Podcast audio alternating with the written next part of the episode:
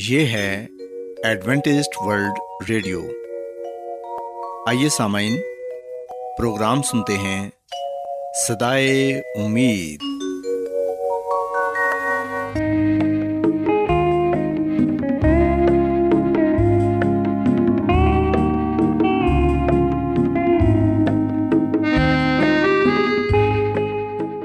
سامعین، پروگرام صدائے امید کے ساتھ میں آپ کی میزبان فراز سلیم اور صادق عبداللہ خان آپ کی خدمت میں حاضر ہیں۔ ہماری طرف سے آپ تمام سامعین کی خدمت میں آداب۔ سامعین، امید کرتے ہیں کہ آپ سب خدا تعالیٰ کے فضل و کرم سے خیریت سے ہیں، اور ہماری یہ دعا ہے کہ آپ جہاں کہیں بھی رہیں خداوند خدا آپ کے ساتھ ہوں اور آپ کی حفاظت اور رہنمائی کریں۔ سامعین، اس سے پہلے کہ آج کے پروگرام کو شروع کیا جائے، آئیے پہلے پروگرام کی تفصیل سن لیں۔ پروگرام کا آغاز ایک گیت سے ہوگا اور اس کے بعد خاندانی طرز زندگی کا پروگرام فیملی لائف سٹائل آپ کی خدمت میں پیش کیا جائے گا، اور سامعین پروگرام کے آخر میں خدا تعالیٰ کے پاک کلام سے پیغام پیش کیا جائے گا۔ تو سامعین، آئیے آغاز اس خوبصورت گیت سے کرتے ہیں۔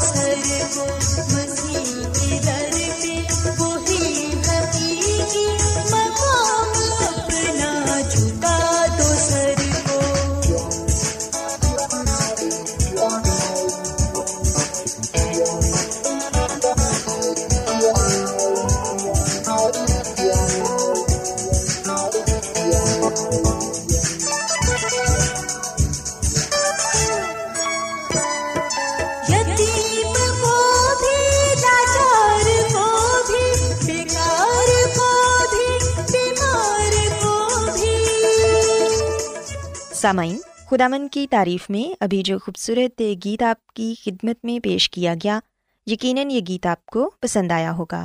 اب وقت ہے کہ خاندانی طرز زندگی کا پروگرام فیملی لائف سٹائل آپ کی خدمت میں پیش کیا جائے۔ سامعین، آج کے پروگرام میں میں جس موضوع پر بات کروں گی وہ ہے والدین کا مزاج اور بچے کی شخصیت۔ ہم دیکھتے ہیں کہ یہ ایک بہت ہی خاص موضوع ہے اور ہر والدین کو یہ جاننے کی ضرورت ہے کہ ان کا مزاج بچے کی شخصیت پر کس طرح اثر انداز ہوتا ہے۔ سامعین، اس میں کوئی شک نہیں کہ دن بھر دفتر یا کاروباری سرگرمیاں گزارنے کے بعد آدمی گھر آتا ہے تو پرسکون ماحول کا خواہش مند ہوتا ہے، وہ ذہنی اور جسمانی طور پر آرام چاہتا ہے۔ اگر کوئی پریشانی سنجیدہ نوعیت کی ہو تو موڈ خراب ہونا فطری عمل ہے۔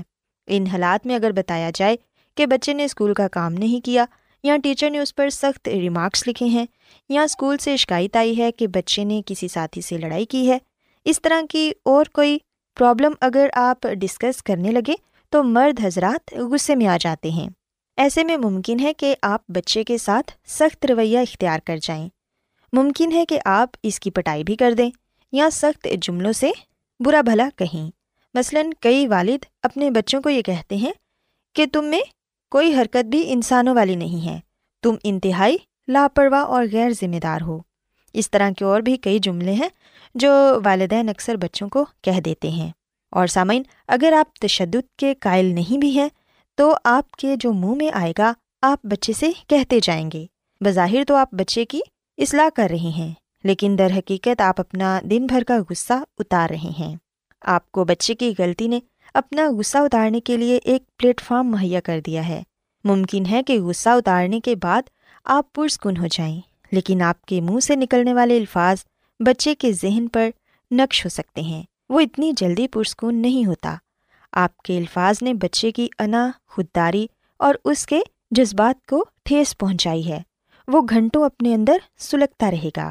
سامعین، یاد رکھیں کہ بچے کی تربیت کرنے سے متعلق ماہرین کہتے ہیں کہ اگر آپ کا اپنے بچوں کے ساتھ اس قسم کا سخت رویہ کبھی کبھار ہوتا ہے تو شاید اس کے ذہن پر اثرات اس قدر منفی نہیں ہوں گے، لیکن اگر ہر دوسرے تیسرے دن اس قسم کی صورتحال پیدا ہو جاتی ہے تو اس طرح آپ کے اور آپ کے بچوں کے درمیان نہ صرف اعتماد کمزور سے کمزور تر ہوتا جائے گا بلکہ بچے اندرونی طور پر آپ سے دور ہو جائیں گے۔ ہو سکتا ہے کہ وہ آپ سے غلط بیانی پر بھی اتر آئیں۔ ماہرین کا کہنا ہے کہ بے شک بچے بعض اوقات ایسی حرکت کر گزرتے ہیں جو شاید بہت حد تک ناقابل برداشت ہوتی ہے، لیکن اگر والدین کا رویہ بھی اسی طرح کا ہی ہو جائے گا تو پھر ایک میچور انسان اور بچے میں کیا فرق رہ جائے گا۔ حالات جیسے بھی ہوں، والدین جذباتی اور ذہنی اعتبار سے بچے نہیں ہوتے بلکہ باشعور اور بالغ ذہن کے مالک ہوتے ہیں، اور والدین کو اپنے غصے کا اظہار اس انداز سے نہیں کرنا چاہیے کہ بچے سے کچھ سیکھ ہی نہ پائیں، بلکہ دانش مندی کا ثبوت دیتے ہوئے ایسے رویے کا مظاہرہ کرنا چاہیے کہ بچہ اپنے اور دوسروں کے رویوں کے درمیان ایک واضح فرق محسوس کر سکے۔ اور سامعین، یہ بات یاد رکھیں کہ ہر بچہ دوسرے بچے سے مختلف ہوتا ہے، بچے ایک دوسرے سے مختلف ذہنی استعداد کے مالک ہوتے ہیں، ان کا فطری رجحان، عادات، دلچسپیاں الگ نوعیت کی ہو سکتی ہیں، لیکن اس کے باوجود اگر والدین یہ توقع رکھتے ہیں کہ ان کے بچے ایک جیسے ہو جائیں تو یہ ان کی سب سے بڑی بے وقوفی ہے۔ سامعین، اکثر دیکھا گیا ہے کہ بچے کپڑے پہننے کے معاملے میں بھی ضد کرتے ہیں۔ ماہرین کے نزدیک اکثر اوقات بچوں کی بات مان لینے میں کوئی حرج نہیں۔ بچوں کی چھوٹی چھوٹی اور بے زر خواہشوں کا احترام بچوں کو والدین کے زیادہ قریب لاتا ہے۔ اگر اس معاملے میں اختلاف بھی ہو تو اسے قائل کرنے کی کوشش کریں، اور سچی بات تو یہ ہے کہ کبھی کبھار والدین کو بچوں کی بات بھی مان لینی چاہیے، اور اگر کوئی قابل اعتراض بات نہ ہو تو کوئی حرج نہیں۔ اپنے اصول و ضوابط میں نرمی بھی کی جا سکتی ہے۔ کوشش کریں کہ بچے کی غلطیوں کو اصلاح میں بدلیں۔ بہت سے والدین بچے کی غلطیوں کو اصلاح میں بدلنے کے گر سے واقف نہیں ہوتے، یوں بچے غلطیاں کرنے کے عادی ہو جاتے ہیں۔ یہ بات سمجھی جانی چاہیے کہ بچہ اگر غلطی کرتا ہے تو اس طرح کا سلوک نہ کیا جائے کہ وہ اسے کوئی بہت ہی ذلت آمیز چیز سمجھنے لگے، بچے کو ایسا لگنے لگے کہ وہ دنیا کا پہلا بچہ ہے جو اس طرح کی حرکات کر رہا ہے۔ والدین کا ایسا رویہ جس سے بچے سیکھنے کی بجائے شرمندگی کا شکار ہو جائے، بچوں کی تعلیم و تربیت کے لیے نقصان دہ ہو سکتا ہے۔ اس کے علاوہ سامعین، والدین کی جانب سے غلطی کی اصلاح کے لیے مار پیٹ کا رستہ ہمیشہ درست ثابت نہیں ہوتا۔ گویا بچوں کی تعلیم و تربیت کے حوالے سے ایک طبقے کا خیال ہے کہ بچے پر کبھی کبھار سختی کرنا پڑتی ہے، پر سامعین اس بات کا خیال رکھنا چاہیے کہ یہ سختی معمول نہ ہو۔ اگر یہ معمول بن گئی تو بچہ اس کا عادی ہو جائے گا، دوسرے الفاظ میں یہ کہ بچہ ڈھیٹ ہو جائے گا اور آپ کا سخت رویہ بے اثر ہو جائے گا۔ زیادہ بہتر یہی ہے کہ بچے کو مار پیٹ سے نہیں بلکہ نرمی اور محبت سے سمجھائیں، بچوں کو اعتماد دیں، کیونکہ بچے بھی انا رکھتے ہیں اور ایک مکمل انسان ہوتے ہیں۔ وہ آپ کی طرح سوچتے ہیں اور انہیں اچھا لگتا ہے کہ انہیں بھی اہمیت دی جائے۔ والدین کے نزدیک یہ بہت اہم ہے کہ وہ بچوں کے اعتماد کا پوری طرح خیال رکھیں۔ اعتماد ہی ایسی قوت ہے جو بچوں کو ایک بھرپور اور کامیاب زندگی گزارنے میں مددگار ہوتی ہے۔ اگر بچے پورے اعتماد ہوں گے تو چھوٹی چھوٹی ناکامیوں سے بھی سیکھیں گے۔ سامعین، خداوند کی خادمہ مسز ایلن جی وائٹ اپنی کتاب شفا کے چشمے اس کے صفحہ نمبر 391 میں یہ فرماتی ہیں کہ وہ ان کو والدین کے اس لیے حوالے کرتا ہے تاکہ وہ انہیں تربیت دے کر اس دنیا کے لیے مفید انسان بنائیں، نیز آسمان کے لیے انہیں تیار کریں۔ اور کیا والدین ایسا کرتے ہیں تاکہ بچوں کو اچھی میراث دیں؟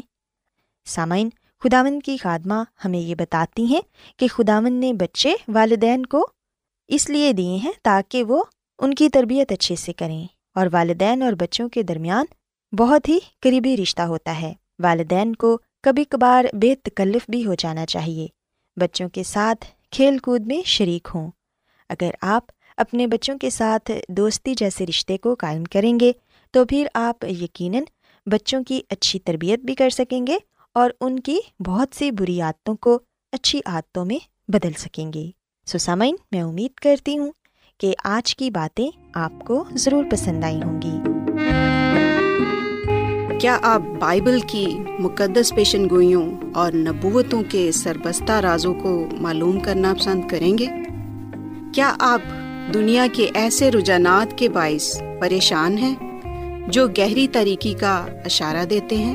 ایڈوینٹسٹ ورلڈ ریڈیو سنتے رہیے، جو آپ سب کے لیے صدائے امید ہے۔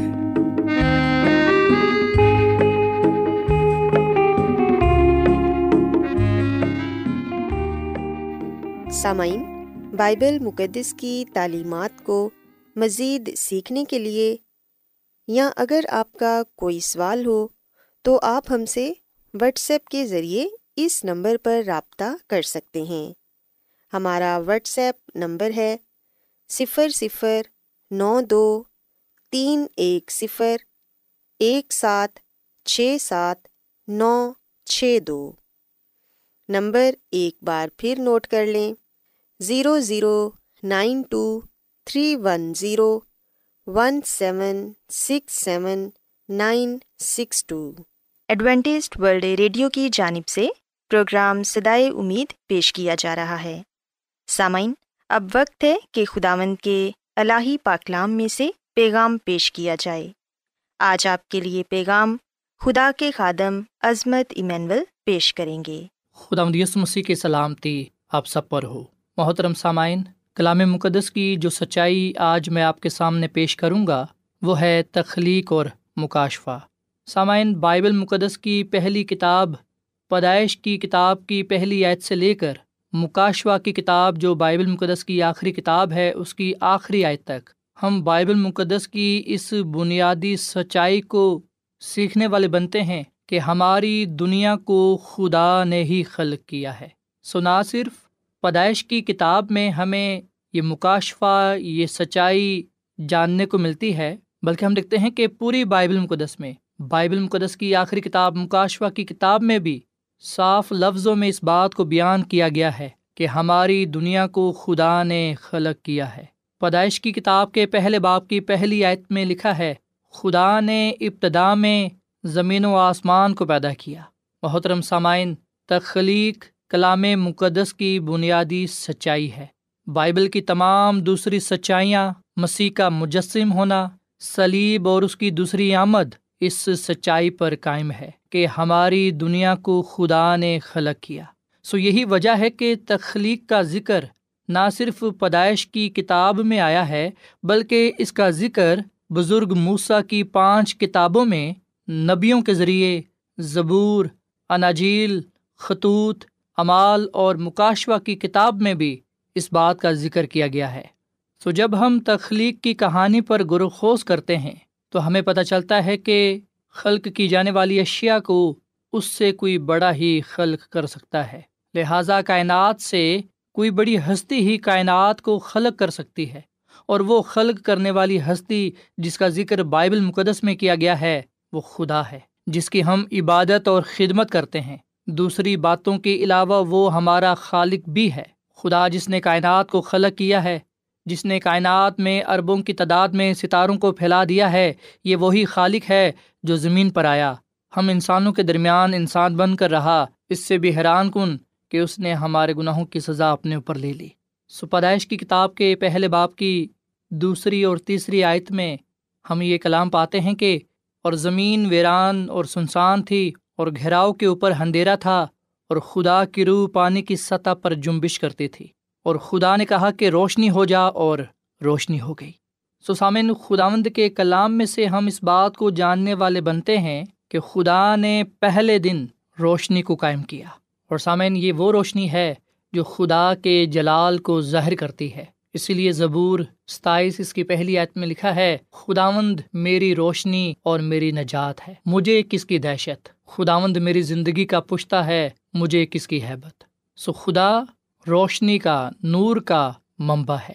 سو جب روشنی ہو گئی تو پاک کلام میں لکھا ہے پیدائش کی کتاب کے پہلے باب کی 4 آیت میں کہ خدا نے دیکھا کہ روشنی اچھی ہے، اور خدا نے روشنی کو تاریکی سے جدا کیا، اور خدا نے روشنی کو تو دن کہا، اور تاریکی کو رات، اور شام ہوئی اور صبح ہوئی، سو پہلا دن ہوا۔ سو سامعین، پہلی چیز یہاں پر جو ہم سیکھنے والے بنتے ہیں وہ یہ ہے کہ روشنی خدا کے حکم کے مطابق آئی۔ خدا کا کلام تخلیق کی حالت کو فیصلہ کن بنانے کے لیے مؤثر ہے، اور دوسری بات یہ کہ روشنی اچھی تھی۔ سامعین، شاید ہم سوچیں کہ خدا نے کیوں روشنی کو دیکھا؟ کیا اس میں کوئی شک ہے کہ خدا کو سب کچھ نظر آتا ہے؟ سامعین، اہم بات یہ ہے کہ خدا نے جو روشنی بنائی وہ خدا کی نظر میں بھی اچھی تھی۔ سو ہم جانتے ہیں کہ روشنی اچھی ہے کیونکہ خدا نے اسے پرکھا۔ ایک اور نقطہ یہاں پر یہ ہے کہ خدا نے روشنی کو تاریکی سے جدا کیا۔ روشنی اور تاریکی خدا کے اختیار میں ہے، خدا کے کنٹرول میں ہے، دونوں خدا کے عمل اور سوچ کے مطابق فرق پیدا کر سکتے ہیں۔ سو خدا نے روشنی کو دن اور تاریکی کو رات کہا۔ سامعین، خدا وقت کے کسی حصے کو کوئی نام دے سکتا ہے کیونکہ وہ خالق ہے، وقت پر حکمران۔ خدا وقت تک محدود نہیں بلکہ وقت کا انحصار خدا پر ہے۔ سو اس آیت سے ایک اور نقطہ ہم سیکھتے ہیں کہ خدا نے تاریکی اور روشنی کا وقت تعین کیا، اور یہ ایک دن تھا۔ سو ہم اس نتیجے پر پہنچتے ہیں کہ پہلا دن روشنی اور تاریکی پر مشتمل تھا، بالکل اسی طرح جیسے آج ہم دن مانتے ہیں۔ سو سامعین، روشنی پہلے دن تخلیق کی گئی۔ سو خدا تخلیق سے پہلے موجود تھا، اور اس کی حضوری کے ساتھ ہمیشہ روشنی ہوتی ہے۔ اس کے بعد ہم اس بات کو جاننے والے بنتے ہیں کہ خدا آسمان بناتا ہے، دوسرے لفظوں میں یہ کہ آسمان بنایا گیا۔ پیدائش کی کتاب کے پہلے باب کی 6 آیت 8 آیت تک یہ لکھا ہوا ہے کہ اور خدا نے کہا کہ پانیوں کے درمیان فضا ہو، تاکہ پانی پانی سے جدا ہو جائے۔ پس خدا نے فضا کو بنایا، اور فضا کے نیچے کے پانی کو فضا کے اوپر کے پانی سے جدا کیا، اور ایسا ہی ہوا۔ اور خدا نے فضا کو آسمان کہا، اور شام ہوئی اور صبح ہوئی، سو دوسرا دن ہوا۔ سو یہاں پر ہم پہلی جو بات سیکھنے والے بنتے ہیں وہ یہ ہے کہ خدا نے فضا کو بنایا، اس کے فرض منصبی کا تعین کیا، اور اسے آسمان کہا۔ فضا یعنی کہ آسمان کا کام اوپر کے پانی کو نیچے کے پانی سے جدا کرنا تھا۔ سامعین، آج کل ہم لفظ فضا عام طور پر استعمال کرتے ہیں، اور فضا کی کرہ ارض سے علیحدگی کے بارے میں ہم جان سکتے ہیں جو ماحول کا ایک حصہ ہے، اور اس فضا سے باہر سورج، چاند اور ستارے پائے جاتے ہیں۔ سو ایسا دکھائی دیتا ہے کہ فضا آسمان کا حصہ ہے جسے دوسرے دن خلق کیا گیا۔ آب و ہوا ایسا طریقہ مہیا کرتی ہے جس کے تحت پانی اوپر جاتا ہے، پانی اڑ کر فضا میں داخل ہو جاتا ہے، جہاں وہ دنیا میں کسی بھی جگہ منتقل ہو جاتا ہے، پھر وہ زمین پر دھند، کر یا جسے ہم بارش کہتے ہیں۔ سامعین، خدا نے فضا کو نام دیا اور اپنی حکمرانی کی نشاندہی کی۔ نام دینے کا عمل ظاہر کرتا ہے کہ خدا فضا پر حکمران ہے۔ فضا کسی بھی طرح خدا کے عمل کو محدود نہیں کر سکتی، کیونکہ اس نے اسے بنایا ہے اور اس پر حکمران ہے۔ پہلے دن کی روشنی کی طرح فضا کو تخلیق کرنے کا عمل دوسرے دن سے پہلے مکمل ہو گیا۔ ایک اور شام ہوئی اور صبح ہوئی۔ سامعین، اس کے بعد ہم تیسرے دن پر آتے ہیں۔ جیسا کہ ہم کتاب مقدس میں پڑھتے ہیں اور ہم اس بات کو جانتے بھی ہیں کہ زمین پر پہلے پانی پھیلا ہوا تھا۔ سو خدا نے انسانوں کو بنانے کا جو منصوبہ بنایا تھا، انہیں جگہ مہیا کرنے کے لیے اس نے زمین کی سطح کو تقسیم کر دیا اور اس نے پانی جمع ہونے کے لیے سمندر بنایا۔ یہ زمین کی سطح کی تیسری تقسیم تھی۔ پہلی تقسیم روشنی اور تاریکی، دوسری اوپر کے پانی کو نیچے کے پانی سے جدا کرنا، اور تیسری تقسیم زمین اور سمندر کے درمیان تھی۔ سامعین، اس کے ساتھ خدا نے تیسری مرتبہ اس جگہ کو نام دیا جسے اس نے تقسیم کیا تھا۔ خشکی کو زمین کہا اور جہاں پانی جمع تھا اسے سمندر کہا۔ اس بات کا ذکر ہم پیدائش کی کتاب کے پہلے باب کی 9 آیت تا 13 آیت تک پاتے ہیں۔ سامعین، تیسرے دن جو مزید چیزیں بنائی گئیں ان کی تفصیل موجود ہے۔ خشک زمین نے خدا کے لیے جگہ مہیا کی تاکہ وہ تخلیق ہونے والی مخلوقات کے کھانے کے لیے کچھ اگائے۔ خدا نے خشک زمین پر پودے اگائے، گھاس، جڑی بوٹیاں اور پھلوں کا خاص طور پر ذکر موجود ہے۔ یہ تمام صرف مخلوق کے لیے کھانے کا ذریعہ تھے۔ بے شک سامعین، بائبل مقدس میں یہ نہیں بتایا گیا کہ کتنی اقسام کے پودے تخلیق کیے گئے، لیکن یہ بات واضح کی گئی ہے کہ مختلف اقسام کے پودے ابتدا سے موجود تھے۔ سو یاد رکھیں کہ حقیقت میں جو کچھ ہم دیکھتے ہیں اس سے ہمیں معلوم ہوتا ہے کہ زندگی کو قائم رکھنے کے لیے لاتعداد اقسام موجود تھیں۔ کلام مقدس سے بھی یہ واضح ہے کہ کوئی اکیلی ایسی قسم نہیں جس سے مختلف پودے نکلتے ہوں۔ اس کے برعکس شروع سے ہی مختلف قسم کے زندگی بخش پودے موجود تھے۔ سامعین، بائیولوجی کا عملِ ارتقاء کا نظریہ کہ تمام پودوں کا تعلق ایک ہی نسل سے ہے، ہم دیکھتے ہیں کہ بائبل مقدس کے برعکس ہے۔ لاتعداد اقسام کے پھلوں، سبزیوں اور کھانے کے قابل دوسری اشیاء اس بات کی مضبوط دلیل پیش کرتے ہیں کہ خدا محبت کا خدا ہے۔ وہ اپنی مخلوق کو ہر چیز مہیا کرنا جانتا ہے۔ پھر سامعین، چوتھے دن کے متعلق غالباً بائبل میں دوسرے تخلیقی دنوں سے زیادہ بتایا گیا ہے، اور بہت سے لوگ یہ سوال کرتے ہیں کہ چوتھے دن خدا نے سورج، چاند، ستارے بنائے، تو پھر پہلے 3 دن روشنی کہاں سے مہیا کی گئی؟ پہلے دن کی روشنی میں اور چاند، سورج، ستاروں کی روشنی میں کیا فرق ہے؟ سامعین، یہ ممکن ہے کہ سورج چوتھے دن تخلیق کیا گیا، جیسا کہ ہم کلام مقدس میں پڑھتے بھی ہیں، جبکہ ہم دیکھتے ہیں کہ پہلے 3 دن روشنی خدا کی حضوری کی بدولت تھی، جیسا کہ ہم مکاشفہ کی کتاب کے 21ویں باب کی 23 آیت میں بھی یہ نظریہ پاتے ہیں کہ آسمانی شہر میں سورج کی ضرورت نہیں ہوگی کیونکہ وہاں خدا ہوگا۔ سو سامعین، خدا نے چاند، سورج اور ستارے جس مقصد کے لیے بنائے، پاک کلام میں اس کا ذکر پایا جاتا ہے۔ پیدائش کی کتاب کے پہلے باب کی 14ویں آیت میں لکھا ہے کہ خدا نے کہا کہ فلک پر نیئر ہوں، کہ دن کو رات سے الگ کریں، اور وہ نشانوں اور زمانوں اور دنوں اور برسوں کے امتیاز کے لیے ہوں۔ سو یہاں پر وہ مقصد بیان کیے گئے ہیں جس وجہ سے سورج، چاند اور ستارے ہیں۔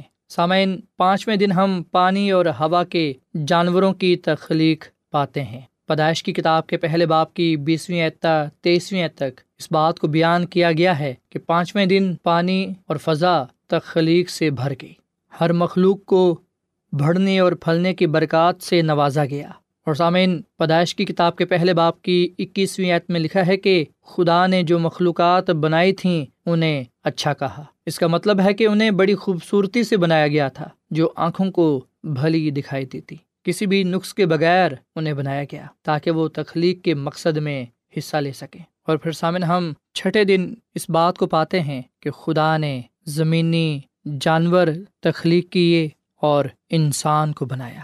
سامعین، چھٹے دن تخلیق ہونے والی مخلوقات بھی واحد نہیں بلکہ جمع کے طور پر تخلیق کی گئی۔ مختلف قسم کے درندے، جانور اور زمین پر رینگنے والے جانور بنائے گئے۔ تمام زمینی جانور کسی ایک قسم سے تعلق نہیں رکھتے تھے، بلکہ خدا نے انہیں مختلف اقسام اور نسلوں کا بنایا، ان کے جنس کے مطابق۔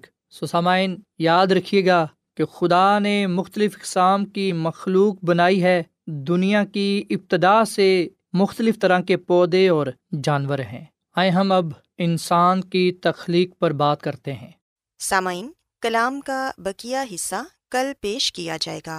امید کرتے ہیں کہ آج کے پیغام کے وسیلے سے آپ نے برکت پائی ہوگی۔